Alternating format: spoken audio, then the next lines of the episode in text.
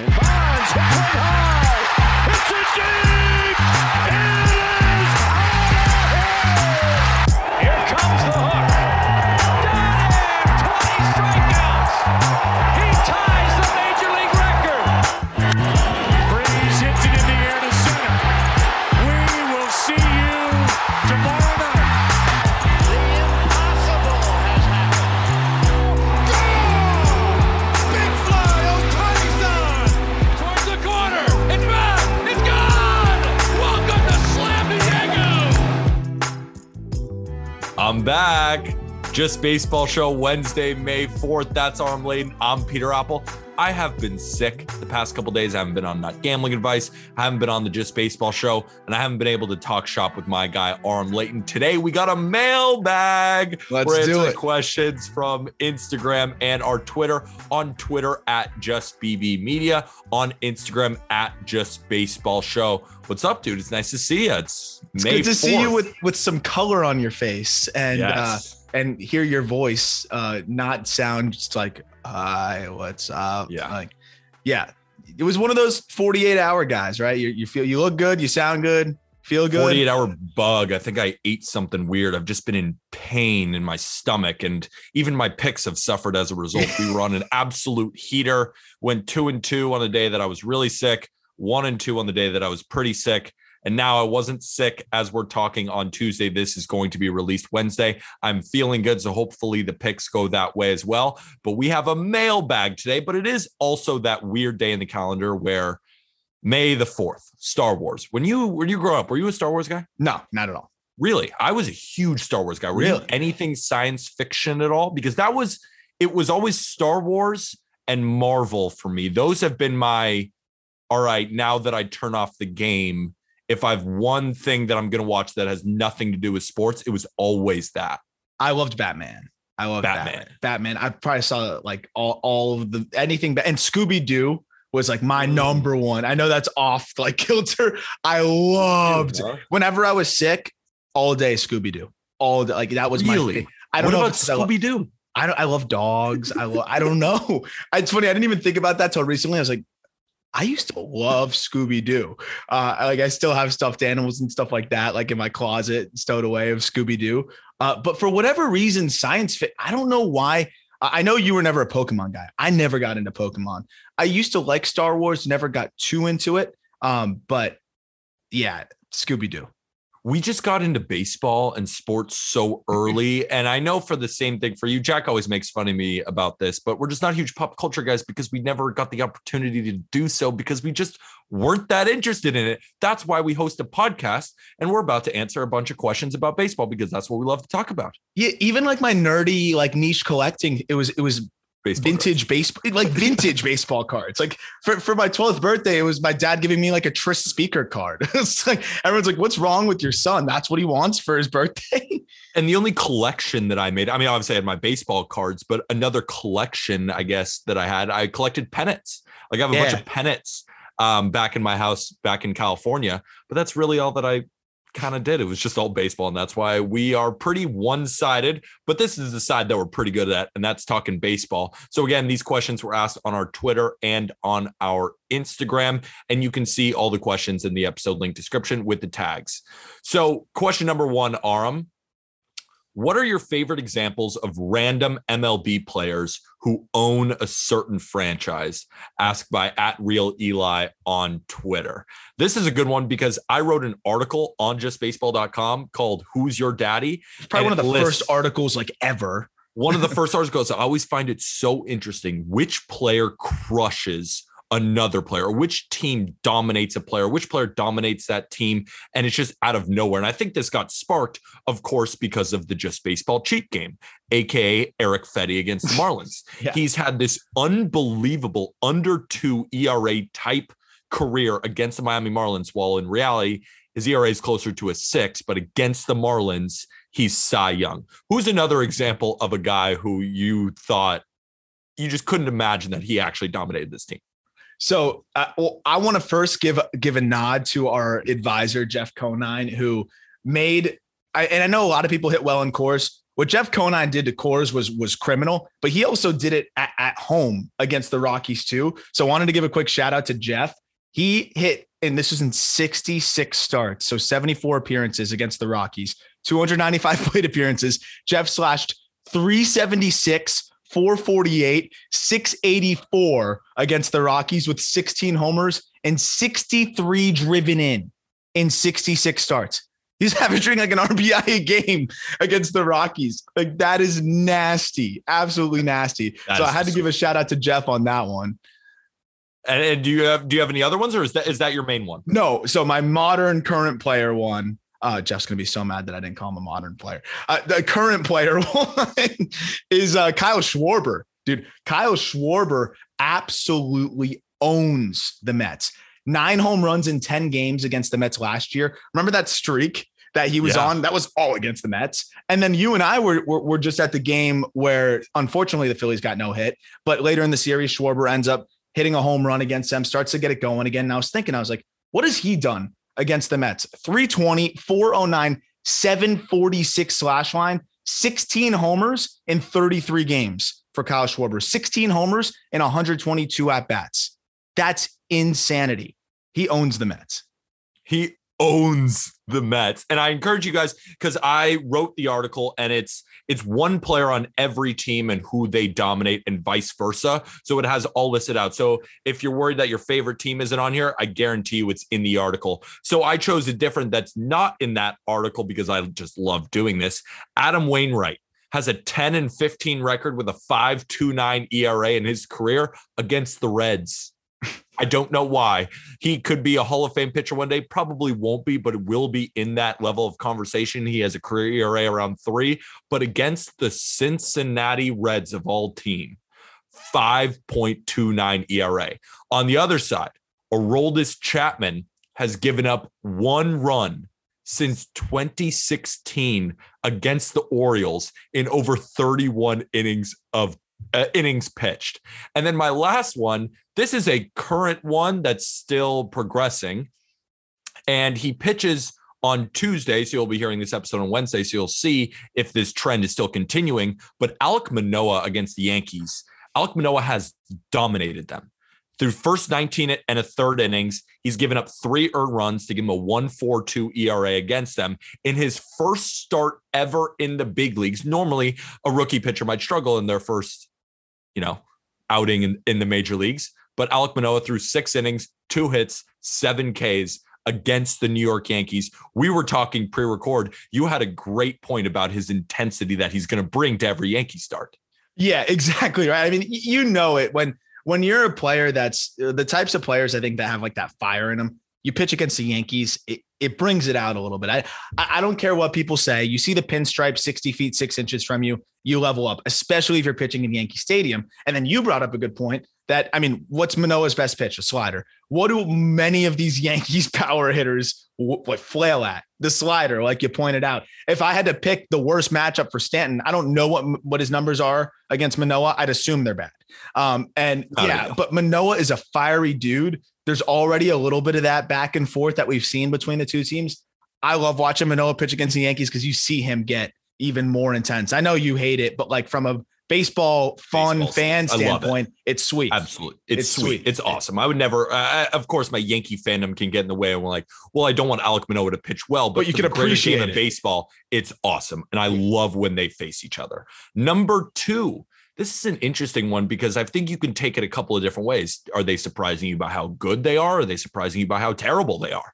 So the question is, who's a player that surprised you guys the most so far through the first month of the season? Asked by Cy.Ingersoll on Instagram. Do you want to go first or do you want me to? Um, I'll, I'll go first. So I took a sneak peek at yours and I honestly didn't even realize how bad he was doing. So I'm excited for you to get into that. I'll right. go quick on a positive. Uh, I gotta, I gotta shout out Eric Hosmer, uh, pride of Broward County, uh, you know, down, down where I grew up. He's a legend, you know, just because he was such a good high school player, obviously a great big league player, but it's been a disaster over the last few years. The narrative was, you know, what, what are we going to do with Hosmer? There was talk that the, the Padres were literally going to pay the Mets to take him. They ultimately decided to hold on to him, and Hosmer has not only been great, he's been one of the best hitters in Major League Baseball so far. I know it's only twenty-one games. Who knows how it's going to go? Uh, but I mean, he has been unbelievable. three eighty-two, four forty-seven, five seventy-nine slash line, Peter. It's a two hundred W R C plus. I mean, I don't, I don't expect it to continue the entire year, but I'm floored at how good. I mean, he hasn't had a stretch this good probably since Kansas City, I, I would venture to say. Maybe all the noise that we were talking shit about him got to his head. Or maybe he's out to everybody start that we, you know, we can't really quantify right now because it's just like, yeah, it's Eric Hosmer. He's hitting right now, but will this continue? My thing was with Eric Hosmer, you know, do you think it's going to continue? I don't know how, what a better word, how to word that better. I mean, do you think it's going to continue? My, no. Well, first, first yeah. of all, like no, to a degree, no. Like, because you look, his ground ball rate actually went up.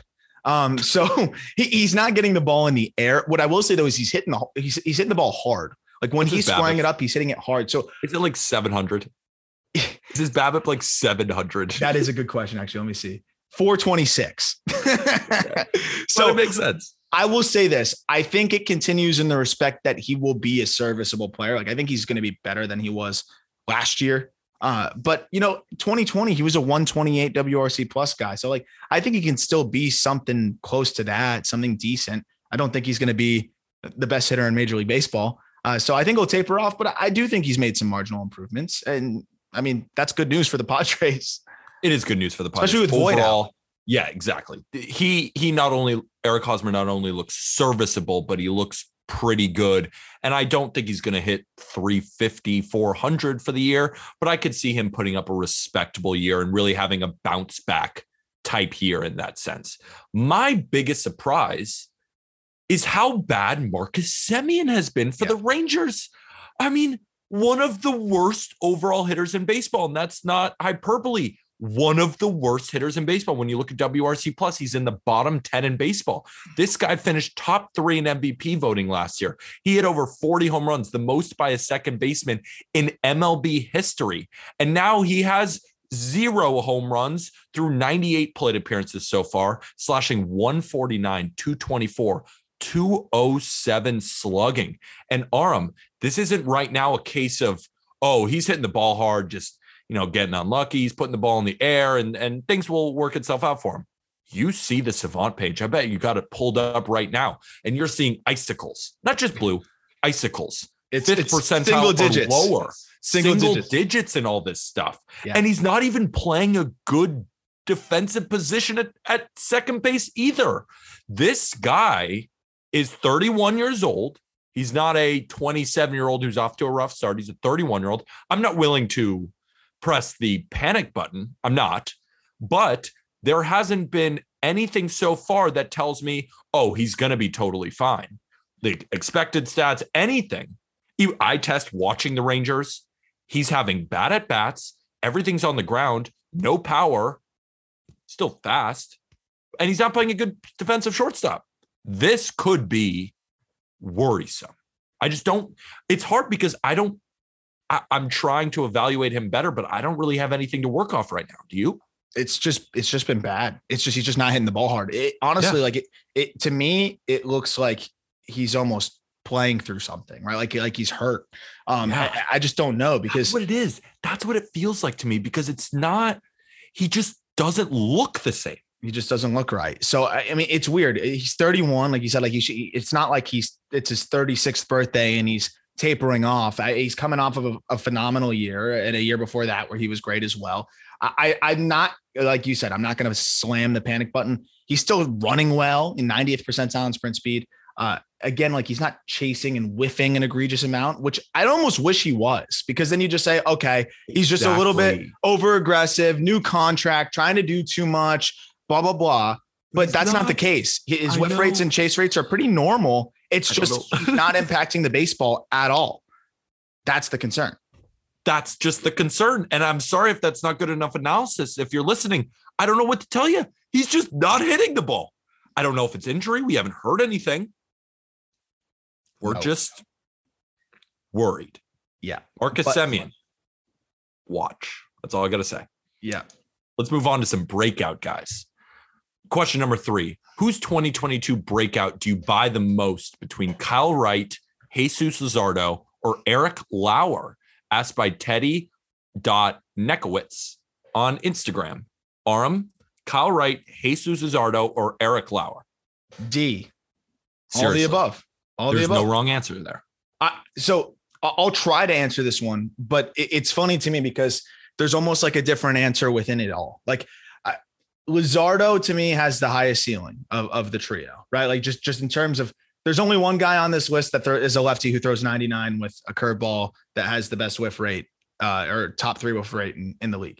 But Lauer has looked absolutely unbelievable and has seen his velo tick up a mile per hour and a half. And Kyle Wright, I just wrote a whole thing, as we've talked about on here, about how sold I am on his adjustments thus far. Uh, I would lean. That's tough. Like I, I think they're all going to be, I think they're all going to sustain a level of their performance. So I want to preface with that. I lean either Lauer or Luzardo just off of the fact that, I mean, these guys get the whiffs and bunches right now. They get the whiffs. Uh, like when we're talking about top of the line, I just don't know if Lauer is going to be able to get sustained forty plus whiff rate on, on a fastball like he has this year. Uh, I don't know if that's going to continue. Luzardo, I hope that he can continue with the command. That's my only concern, but the curveball is, has been phenomenal. And Wright, you know, he has been able to maximize and be pinpoint, but again, another guy that I wonder about the command. I'm going to go, I think the safest pick is Lauer. I think the safest pick is Lauer because I don't think he'll bottom out, but I think Luzardo has a chance to be the best of the bunch. Uh, but I'm buying all of them. If, if that, I know that's a cop-out, but I'm buying all of them. No, there, uh, that's not a cop-out because, I mean, what are we going to say? That we don't buy a breakout that we don't believe in? I mean, we believe in all of these guys. And um, we've talked so much about Jesús Luzardo. We had him on the Just Baseball show, and you wrote an article about Kyle Wright. We've been all over Kyle Wright. So I want to take this time to just talk about Eric Lauer for yeah. a second, because Eric Lauer has made tangible adjustments now that he's twenty-six years old. Remember, this was a first round pick. Eric Lauer and Luis Arraez were traded for Trent Grisham. Now who's, what kind of trade is that? Because at first it was saying, oh yeah, the Padres crushed that. They got Trent Grisham. He looks like this all-star type level outfielder. Luis Arraez, you might rather have him than Trent Grisham, and Eric Lauer is the prize. Not only, Aram, is Eric Lauer throwing a full mile an hour harder, but the great thing is he's using his fastball different. You can see that the usage is down. That slider that did so well for him last year, he's now using it twenty-one percent of the time, up from twelve percent last year. So he took his best off-speed pitch. He's throwing it more, and it's elite. The fastball, he's throwing a little bit less, and it's coming in harder. And then all the other off-speed pitches are working well off it. Think about it. If I told you just a blind resume, because Eric Lauer, in all actuality, looks like a really boring guy. Kind of looks like a Go-Gurt, if yeah. you think about it. I mean, just like a little white guy, you know, the fourth pitcher in Milwaukee. He's not the sexiest name. Like Eric Lauer is not very sexy when you hear that either. Just a guy named Eric. I mean, I don't know. But when I just give you the resume, if I told you I have a first round guy who's twenty-six years old throwing ninety-four to ninety-five, nobody can hit his best off-speed pitch. And then his other best off-speed pitch is pretty good. The command is ticking up. Maybe he's not going to get this forty-four percent whiff rate on the fastball all year. And maybe he's not going to have a one point nine three E R A. But the reality of the fact is that since twenty twenty, Eric Lauer has a better E R A than Zach Wheeler, Garrett Cole, Robbie Ray, Clayton Kershaw, so many high marquee names. It is only in one hundred thirty-two innings. That's the thing. It hasn't been a ton of innings yet. But from those innings, I really believe it. And it's not a trio in Milwaukee. It's a, what's a, what's the name for a four? It's a, it's, it's a quadruple. Yeah, that's not the right word. It's I know. A, it's a quadrant. Five would no, be quintuple. I, yeah. But I know it's, it's four guys it's that are good. It's, it's square. It's four dudes that are good. Yeah. But also the slider, uh, a little bit of like building on that. I love that he's, you know, I love seeing him use that pitch more, obviously, because that's been a, a really good offering for him. Kind of phasing out the, the cutter a little bit as well. Uh, and the slider has more sweep now. So he's, He has a little bit more going on with that. Uh, and then using all of the secondaries too. So when your fastball ticks up and then you have a slider that's improved and then you can mix in a curveball and the occasional changeup, like you got to be really amped about what you're seeing from Eric Lauer. And it's not like he's doing this in some organization that has a no ability to develop pitching, right? Like this is a, an organization that continues to squeeze the most out of their pitchers. And I think Lauer is the latest addition. And like you said, he's twenty-six. This isn't a guy that's thirty-two, uh, that's yeah. having a little flash in the pan. This is a guy that may have actually figured it out. Same thing with Kyle Wright. He's about twenty-six. Same thing with Luzardo. He's twenty-five or might still be twenty-four. So it's like you you have these young guys that still are in a ch- an opportunity to make these tweaks, have all have first round pedigree. By the way, I know Luzardo wasn't a first round pick, but he got first round bonus money out of high school. Like these are all first round guys, quote unquote, and they have the talent. Now they're squeezing it out. I'm sold on all of them. And I, I like, I don't even think it's a cop out. I think it's the best answer we can give. Cause it's like, Yo, that's good news. Lie? That's good news. Yeah. Be like, oh, no. If we could poke hole. I mean, we just believe in all these guys. I believe yeah. in Luzardo. I believe in Kyle Wright. And the other reason we st- decided to focus on Eric Lauer in this episode is because we've talked so much, so much about, about the other guys. We believe in, in, uh, in Jesús Luzardo. And then you even wrote an article about Kyle Wright. And we've spent multiple episodes so far talking about Kyle Wright. So we'll move on to the fourth question, and this one was recently asked. It was a new addition, and it's because Miguel Sano just hit the I L, tearing his meniscus. No timetable for return. So this new question is is pretty pertinent. The Twins right now have a log jam at first base. I want to know what you think they should do. Sano is on the I L. They have Arraez playing first base. Miranda can play first base. And Kirilloff, who is in triple A, is really a first baseman. Asked by Wade Wald oh eight on I G. I'm going to throw that over to you because not only are you the mega twenty twenty-two Twins truther, but you're also the person who found Jose Miranda when he was five years old. I love that. Um, no, I appreciate the, the toss over because I was Okay, unfortunate to see Sano go down like that, especially in a celebration. That's not the way I want to see Jose Miranda get called up, but I'm amped to see Jose Miranda get called up. And uh, I think he's going to be an upgrade for them. I really do. But I I have a question for you, Peter, because I'm looking at it this way. Arraez is, is just, he's a bat to ball machine. You, you want to have that guy in your lineup because they have so much power otherwise. Uh, is Gio Urshela really a guy that needs to be in the lineup every single day at third base? I don't think so. Sorry. I told you after the season, do you remember when we did like that Yankees recap and I was just getting so pissed off about the yeah. Yankees losing the wild card? And I went off about Gio Urshela. And it's not that I think Gio Urshela is a bad player. I just don't think he is a starting caliber third baseman on a playoff team. The position's really too don't. good. First of all, position's too good. He is an overrated defender in my eyes. I think he's a good defender. Mm-hmm. I think he could possibly be a great defender, but he's not an all-world defender. No. So it's not, you have to have an all-world type glove to make sense for the bat to be in that premium type of position. Okay. And it's not. He caught flash in a pan with the Yankees, with the Guardians and the Blue Jays. Like he was never really a hitter, caught flash with the Yankees, then teetered off. And then ever since he's teetered off, he's not been that great of a bat. I don't think he should be playing third for a team that should be in playoff contention. No, I, I agree. So that's why I, I wanted to, to lead with that, because I, I think he should still have a good role with the team. He can exactly. play a good third. Play he can short. fill in here and there. He can exactly. play all over. But I think Miranda should be getting some starts at third. He should be get, getting some starts at first. And I think you should use some of that defensive versatility that Arraez and Miranda have. Both are not good defenders, but at least they're capable of playing multiple positions. So kind of move them around, disguise them in different positions.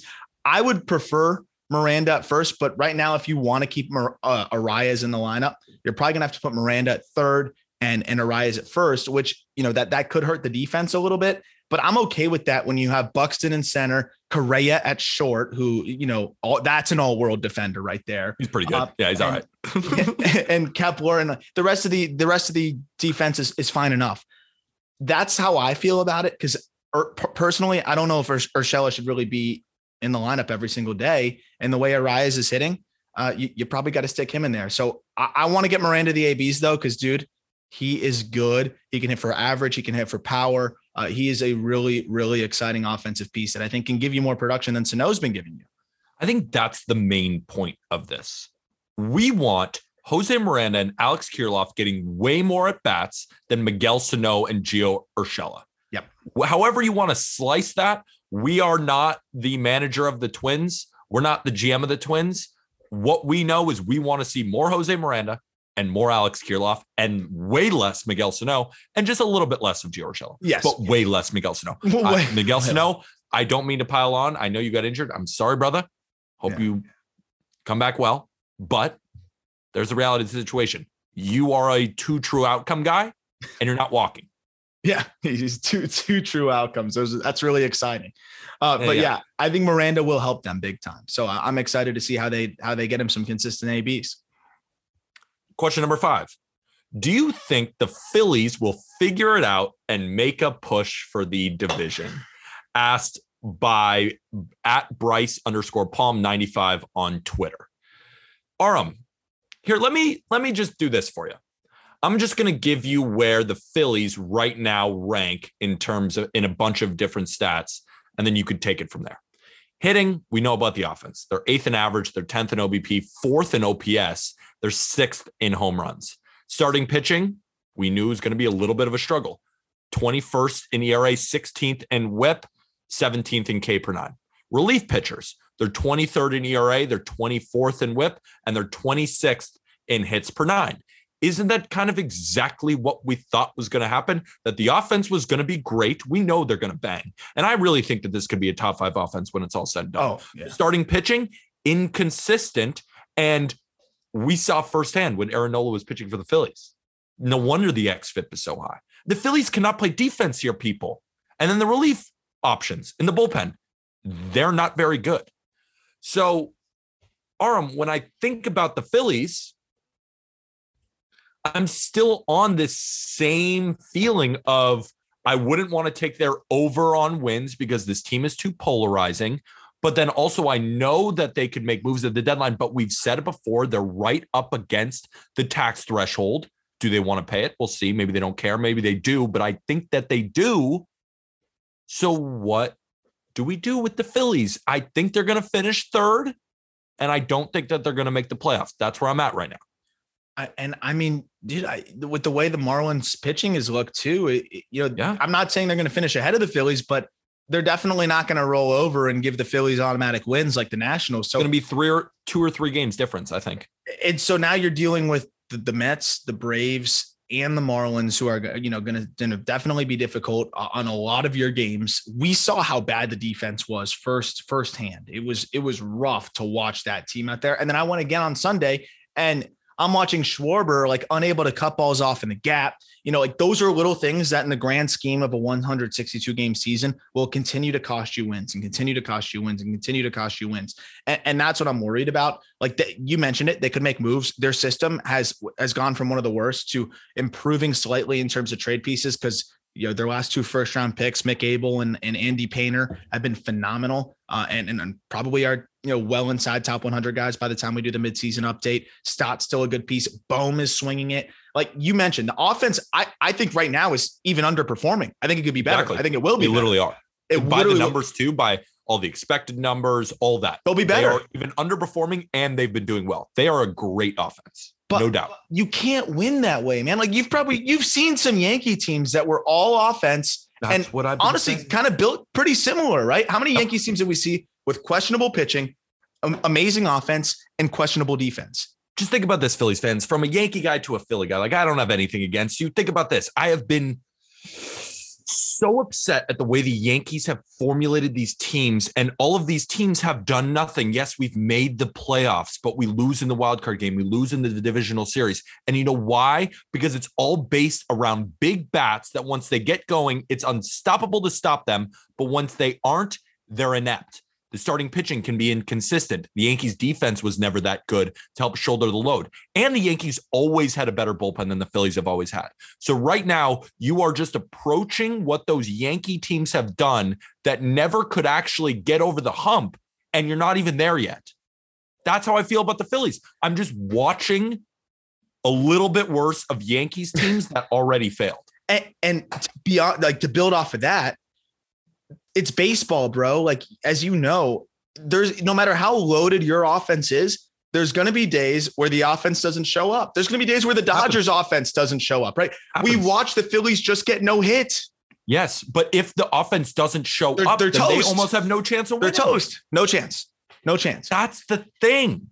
So, that's, and again, that, that doesn't win in the playoffs. And that's in a division, again, where the Marlins, I think, are going to be a pest for them because the Marlins are going to keep the score low for the most part. Like, they pitch well. It's part of the reason why I think the Marlins have handled the Phillies over the last year. That's why I think that the Braves, when their pitching is, is going right, they could be a problem for them.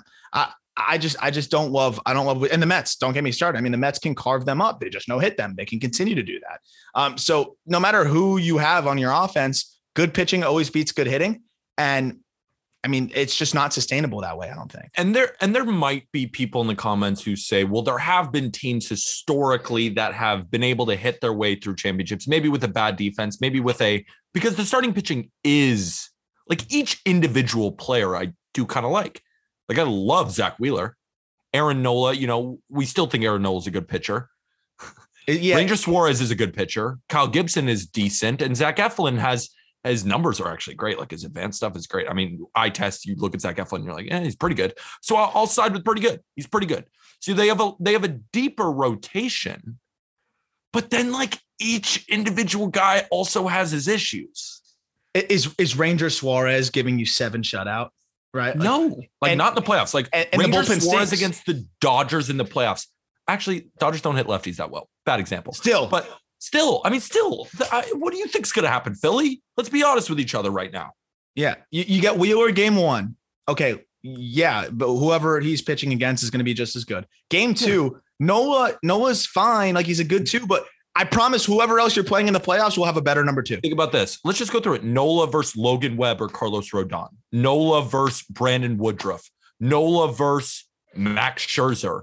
Like, these, you're just, they're, you're not winning these games unless no. by some freakazoid happens that, or it's not freakish that the offense is rolling at the time, but it has, that's the only way it's going to happen. Yeah. The offense has to be the best in baseball and rolling come playoff time. And it's just, it's just going to take too many things timed up at the right time. What I will say, though, is the Phillies are going to go on their hot streak where their oh, yeah. offense is clicking and, and everyone's going to be like, oh, taken out of context, being like, they hate the Phillies. And they're going to go on a thirteen game win streak. We said that at the beginning of the year. They're going to have these stretches where it's like, wow, are the Phillies the best team in baseball? I can't wait. It's fun. It's, it's going to be great. And it's going to yeah. be fun to bet on it's them, gonna, too, because they're going to go to roll. Those They're going to score seven runs every game. Harper and and, and Schwarber, they're going to get hot at the same time. Like, it's it's so Cassiano's. predictable. It's so yeah. predictable. But it's they're incredible. not built for the playoffs. They're not built for one sixty-two. Now that we're saying it's so predictable, now you know what? They're probably going to go undefeated for the rest of the year. Their pitching is going to be great. Their hitting is going to be terrible. And they're going to make the playoffs. And and D D Gregorius is winning a Gold Glove at short. And so is Alec Bohm at third base. All right, let's move on to question number six. This is a great one. What are some good starter packs to buy on Loop? Was on there for an hour last night and didn't know what to buy. That was asked by Bernstein Darien on Twitter. Our good friends at Loop, which you can find in the episode link description. We're buying trading cards nonstop. I freaking love it on Loop right now. All we're doing is trading. I was actually talking with some of my boys back home. We were on the phone just talking about, all right, which packs are we going to buy? Which packs are we going to buy? Because it's so constant and it's just fun all day long. So I'll throw that over to you because you really are the card guy. Yeah. So today, as you're listening to this, finally Bowman Baseball is out. I'd say ninety percent of sellers will have the Bowman Baseball. So on that, you can be hunting, you know, Khalil Watson, George Valera, uh, Jackenzie Noel, uh, Matt McClain. Like, there's so many players that you can be hunting in that, that uh, is super fun uh, in that, in that uh, checklist. And then also I'm a big fan of Topps Chrome because it's cheaper as well. So whenever I'm, I don't feel like blowing a ton of money uh, on Bowman, although you can go packs, which that's the great part is you can just buy individual packs on Loop. But twenty twenty-one Topps Chrome is one of my favorite because they have a really good list of rookies from last year. twenty twenty-two Chrome will be coming out soon as well. Uh, but if you're kind of browsing around and you're looking for something to open on the Loop app, I know it can kind of be intimidating. Like, what should I buy? All these sellers have so much product. I you can never go wrong with Bowman ever, uh, especially if you're into prospects. You'll really like that. But Topps Chrome is probably one of the most underrated, and, and I'm a huge fan of that. So whether no matter the year, but twenty twenty-one Topps Chrome is is awesome, and it, it's pretty cheap to rip. If you want to go super super cheap, there's twenty twenty-one Topps Baseball that I know a ton of people have, and then those are those are both awesome. Uh, or excuse me, twenty twenty-two Topps Baseball is out now too, so that's where you can get the Wander Franco rookies. uh, potentially. And that's what everybody's hunting in twenty twenty-two. Um, so can't go wrong with any of those, but Topps Chrome and or Bowman Baseball or Bowman Draft, you're in business uh, and you'll have a lot of fun ripping it. I, I've had a blast doing it. I would like to say, what are my bold takes? Wander Franco wins the American League M V P. No. Hey, he's looking good. No, the crazy thing about Wander Franco, and the other reason I wanted to bring him up, is not only I want his card more than anything, but he's not walking at all, and he's doing everything else better. And that's his forte, is his great plate discipline, and now he's able to take walks like that. He's going to start taking pitches, and it's over. He's going to uh-huh. hit three forty this year, Arm. Oh, and it's it's unbelievable. And he just keeps getting better and better. And by the way, one last note on Wander. Somebody pulled out of a Walmart pack. So to show you that you never know what you can rip and open and pull on loop, Wander's one of one rookie card in a Walmart pack, a, a, a two dollar pack of cards. They pulled Wander's one of one. How much is that worth right now? No idea. No idea. It's going to go to auction. What, like, what? Give me, I mean, you got to tease me. What do you think? What could it be? It's it's his Topps rookie, so it won't be as much as the Bowman, which went for like two hundred. It's got it's probably going to be sixty, seventy, eighty thousand. Can you imagine? Out of a two dollar pack. Just chilling, eating dinner, playing on the Loop app, pull an eighty K thing for paying two bucks. Yeah, I'm going to jump on that app at, right after. I pulled some Riley Greene base cards. I pulled some Riley Greene base cards yesterday, and, and I'm like thrilled about that on the Loop app. Because Riley Greene, no one's talking about him right now. He's still coming back from that injury, and then he's going to come, and he's going to be one of the best rookies in, in baseball. Yep. So let's keep going. Uh, we have three questions left. Number seven, which playoff hopeful pitching staff are you most concerned about? Asked by at Big Nate two one four four on Instagram. So, Aram, I have two different ones. You might have taken one of them, uh, you know, just you agreed with me, or you just thought that it was a good idea. So who's your first? Because I'll then break into my two, unless you take one. So uh, I, there's not that many playoff teams. I, I know that there's only so yeah, many. There's, there's only so many. So I'll say, man, I, I know what you've got, and and I'm excited to to get into that with you. Um, but I mean, the Cardinals going into this year was one that I was always concerned about. So that's kind of a cop out. Um, I, they need to do something. I literally wrote an article about that. Uh, Miles but Michaelis is like good though. Yeah, he but looks yeah, good it. though. Yeah, God, looks another Broward County boy. Um, but there's a few different angles I could take of this, because the White Sox, I know you have, and I'm excited to hear you talk about that because they concern the heck out of me. No, I have another team. Take but the, the Braves. White Sox. I mean, the Bra- No, the Braves. Oh, yeah. I want to talk Braves, Braves because yeah, talk Char- Braves. I just watched Charlie Morton before we recorded. Yeah. I'm a, I'm getting a little worried about Charlie Morton, um, you know, because at first I'm like, okay, he broke his leg, you know, he's getting his literally getting his feet back under him. But also at the same time, man, like Charlie Morton's also getting up there. And if this isn't the year where he slows down, then it's probably going to be next year. You know, so uh, looking at thirty-eight year old Charlie Morton really struggle uh, is a little bit concerning because we don't know what Mike Soroka is going to look like when he comes back and, and when he's going to come back. Uh, we don't know if Waskari Noah is going to really be able to be anything similar to what he was last year. He got demoted. Uh, you look at Ian Anderson. I'm not as worried about him. I think he's going to get going, but that's a little bit concerning. Kyle Wright has been a revelation, and that is huge. That is, I mean, if, if Kyle Wright wasn't doing what Kyle Wright was doing, I'd be slamming the panic button on the pitching situation right now. Uh, we were hoping friend of the podcast, Tucker Davidson, would be, you know, shouldering a bit more of a load. They've only gone to him for two and two thirds. So it's a little bit suspicious, concerning right there. I will say Bryce Elder has looked good in limited looks. I've I've liked what we've seen from Bryce Elder, and I know that was a question. I actually really do like what I've seen from Bryce Elder, uh, but I'm getting cautiously a little bit concerned about this Braves pitching staff because outside of Max Fried and the emergent Kyle Wright, I mean, do you really trust the rest of this rotation right now, Peter? I've told you, I've said it before that I am worried that Ian Anderson is not going to take this ultimate leap up to being a two. I still will always believe in Max Fried because I think he's a freaking stud. I am slightly worried about Charlie Morton. And if Waskari Noah is not what we thought at all, can they get by with a combination of kind of Max Fried and Kyle Wright at this point? And Ian Anderson, of course. So at the top end, they can still win, but I understand for the depth that what the Braves kind of were built on, right, is this depth, all those outfielders last year, the big bullpen that we thought they just had dudes coming up the pipe. Even They got rid of Freddie Freeman and got back Matt Olson. That wasn't a depth piece, but in just they can replace like that. They got Ronald Acuna Junior back. But now you really see it's not as deep as we thought. We're talking and, about the defending champs. Yeah, you know? The defending champs. And another team that's not as deep as we thought. At least I don't think so. And this is not because I'm concerned about the White Sox. Like, I don't think we even need to spend much time, though, because I think that's clearly obvious. Yeah, that's right? they're, they're, that they're like a big amazing, trouble. But then they're throwing out Keuchel and Vince Velasquez. I mean, what is this? The the twenty twenty-one Padres yeah. where they're just throwing out Jake Arrieta? It's April. It's not August where all the arms are done. It's April. I know Lance Lynn is going to come back. So, but it's it's clear that the White Sox are a team where They're you need to be beep, beep, beep, pitching. Yeah. They need it now. But the team that's kind of on the, I, I guess, outside, because I shouldn't be that worried about them, but I am. Like, I, I just am. And maybe the numbers wouldn't point towards it because as a rotation, their E R A is fine. But, dude, like, come playoff time, is a combination of McClanahan, Drew Rasmussen, Corey Kluber, mm. Josh Fleming. You know, this guy, Chris Shane Boz. Baza sucks. Yeah, Boz is going to come back. But then again, he's a rookie. How many innings is he going to throw? Patino is another guy, not a rookie, but young guy whose innings are going to be capped a little bit. I know that they're going to get Boz back. And McClanahan is awesome. And Rasmussen has even proved that he's pretty good.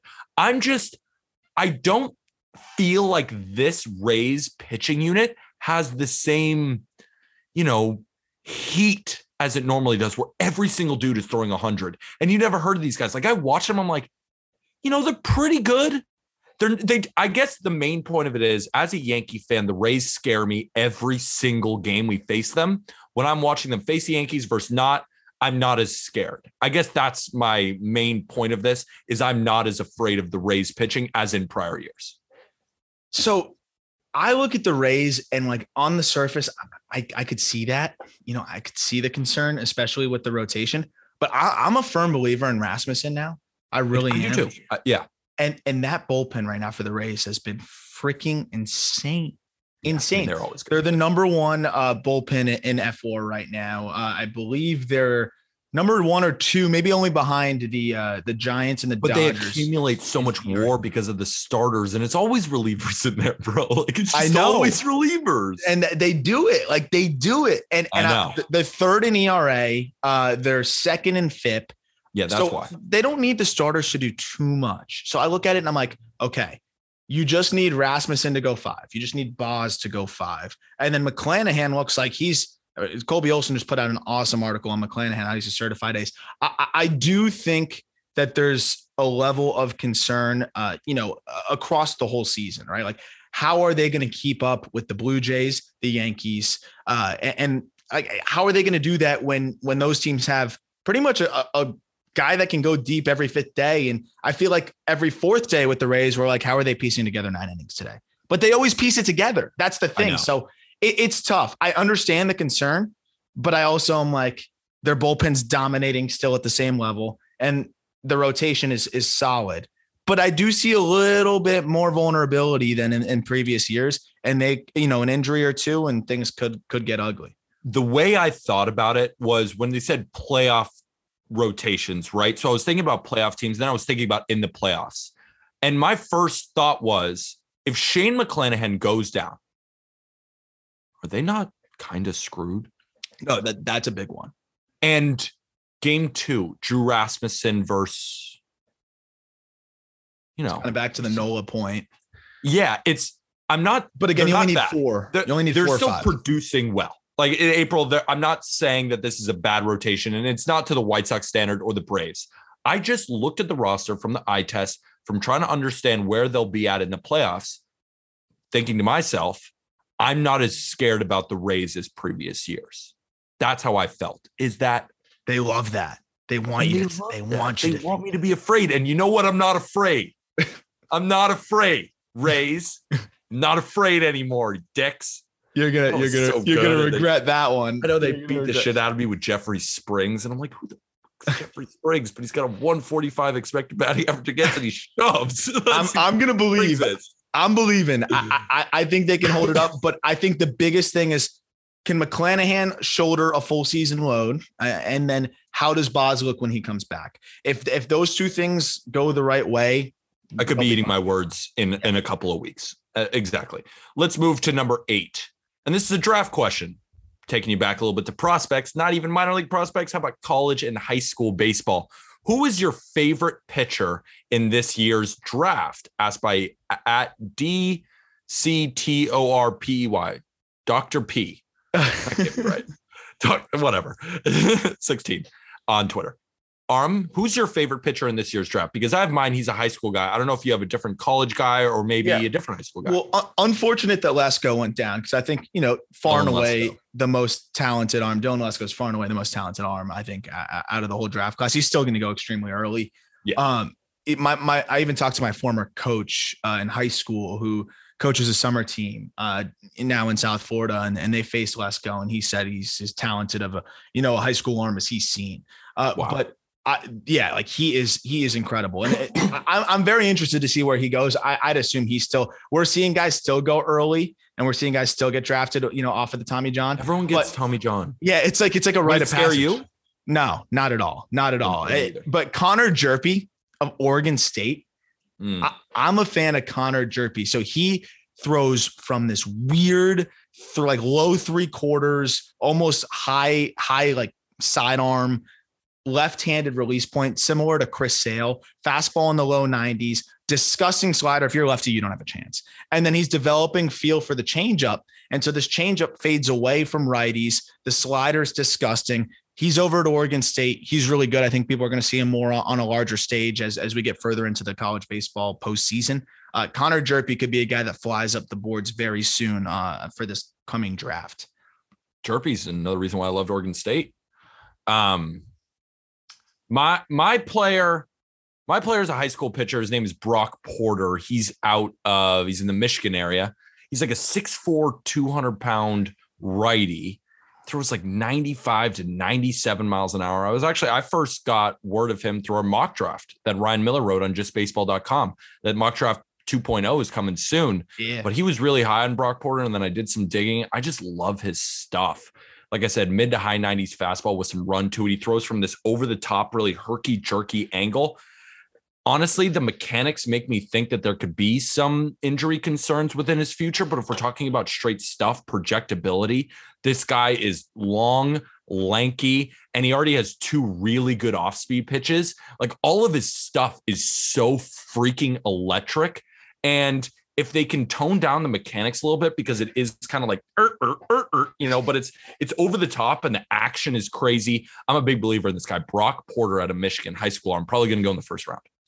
So we've been trademarking Jack McMullen Analytics, which uh, this is a Jack McMullen Analytics type thing. Brock Porter just sounds like a power arm, right? Like, yeah, like that. That's a that's a Jack likes flip glasses as a reason to big like shoulders. Somebody. Yeah, Brock Porter sounds yeah. like a guy who just throws fuzz and will blow yeah. it by you. So exactly the, the Jack Analytics trademark, he he checks that box. Mm-hmm. He has the dog in him. one hundred percent the dog in him. The dog in him. X All right, dog let's, in him. Let's move on to our last question of the podcast, which is kind of hilarious, and I had to do some digging. Are the Reds the worst team ever? Asked by at Lion-Forest on Twitter. Aram, the nineteen thirty-two Red Sox started seven and thirty-five. The nineteen fifty-two Pirates started five and twenty-eight. The nineteen eighty-eight Orioles started oh and twenty-one. That's they the craziest. Their first twenty-one games to start the nineteen eighty-eight season. And the two thousand three Tigers most recently started three and twenty-five. And in two thousand four, they got the second pick of the draft and select, selected Justin Verlander. Worth it. So this is not the worst team ever, but if you could gain any positives from these Reds. And what did they start the season at? What are they right now? three and nineteen. I mean, we're, we're recording on Tuesday. They might be, you know, they just got John India back though. Don't worry. Um, is, is he back island. though? I saw he was on the ten-day D L this morning. Is he back? Is he back? I don't know. I thought he was supposed to come back. I thought I saw No, yeah, that. I think I think he's back. I think that, back. that's a team that I, I have just not. Like, it's sad. It, I know. But I haven't been following. But they're they're worth watching. Like, I'll tune in when when Green's on the bump, when Lodola's on the bump. But you know, yeah, right now it's it's rough. I I, I did a dig into. Who am I watching? Who am I watching? Arm. I want to watch those two guys. players. Those two guys. That's those it. two guys. They're interesting to watch. But a team that that certifiably stunk, even though they had some decent names on their team. The twenty thirteen Astros went fifty-one and one eleven. This was their lineup.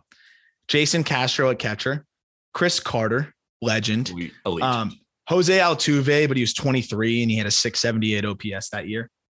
Jonathan Villar at twenty-two years old, six forty O P S. He was sitting fourth. Yeah. Matt Dominguez, Matt Dominguez, who was a former. Oh no, this can't be their lineup. This can't be the how they lined up because Chris Carter hit second and Jose Altuve. Hit no, third. no, th- this, this wasn't like the players. Okay, this is the players. I was like, this is the craziest constructed lineup I've ever heard. But you know, you can mix and match all these guys. They're all seven under seven hundred O P S, except the, the, the, the highest O P S of all these names I'm about to list for you is Jason Castro. Um, so who was the catcher? Uh, J D Martinez at twenty-five years old had a six fifty O P S. Brandon Barnes had a six thirty-five O P S. L J Hose, uh, which is one of my one of one of the coolest names. His, his jersey literally said Hose, H O E S. Uh, he he was one of their better players, which is crazy. And Carlos Pena at thirty-five years old, who just couldn't hit a lick. Uh, this is one of the worst teams ever assembled. And I, I do think that the Reds can finish better than this. Their ace was a twenty-five-year-old Dallas Keuchel with a five point one five E R A. Uh, and Or Bud Norris with a three point nine three E R A. He was their best statistical oh, pitcher. Oh, geez. Bud Norris was their best he's, statistical pitcher. He's one of the worst eye test pitchers of all time. Bud Norris. Just eye tests, like Dylan Bundy. I mean, Dylan Bundy isn't actually that bad, but just eye test guys. Guys, Yoan Adon right now is my number one eye test. Sucks, dude. Joan, like, and Bud Norris fell into that. He fails every test, I think. Joan yeah, Adon. He fails every test. He went to Cal Poly State University. Uh, Bud Norris did. Where's San Luis uh, Obispo, Cali boy? Where's that? What did what did you just try and pronounce? San Luis Obispo, San Luis Obispo. Yeah, yeah, that's two hours north of me. That's a Cal Poly Slow. You know, San, Cal Poly Slow. San, that's literally where um San, San Luis Obispo. That's how San Luis, San Luis Obispo. Slow, well, we call it Slow for short. Slow. Um, Why am I forgetting? Uh, oh, how could I forget? Brooks Lee. That's where Brooks Lee is right now. Oh, oh then so legends come out of there. Legends. Spencer Howard, another legend. Spencer Howard. It was oh, really God. good for Cal Poly Slow. But just to wrap it up, give you some bright points on the Reds. We just talked about Tyler Mahle. I am buying him in fantasy. We talked about that on Not Gambling Advice. Tyler Mahle has the worst E R A in baseball at six point four five. His expected E R A is two point eight seven. Brighter days are ahead for Tyler Mahle. We know, Aram, that Tyler Mahle could not pitch at Great American Ballpark. Most of his starts this year have been at Great American Ballpark.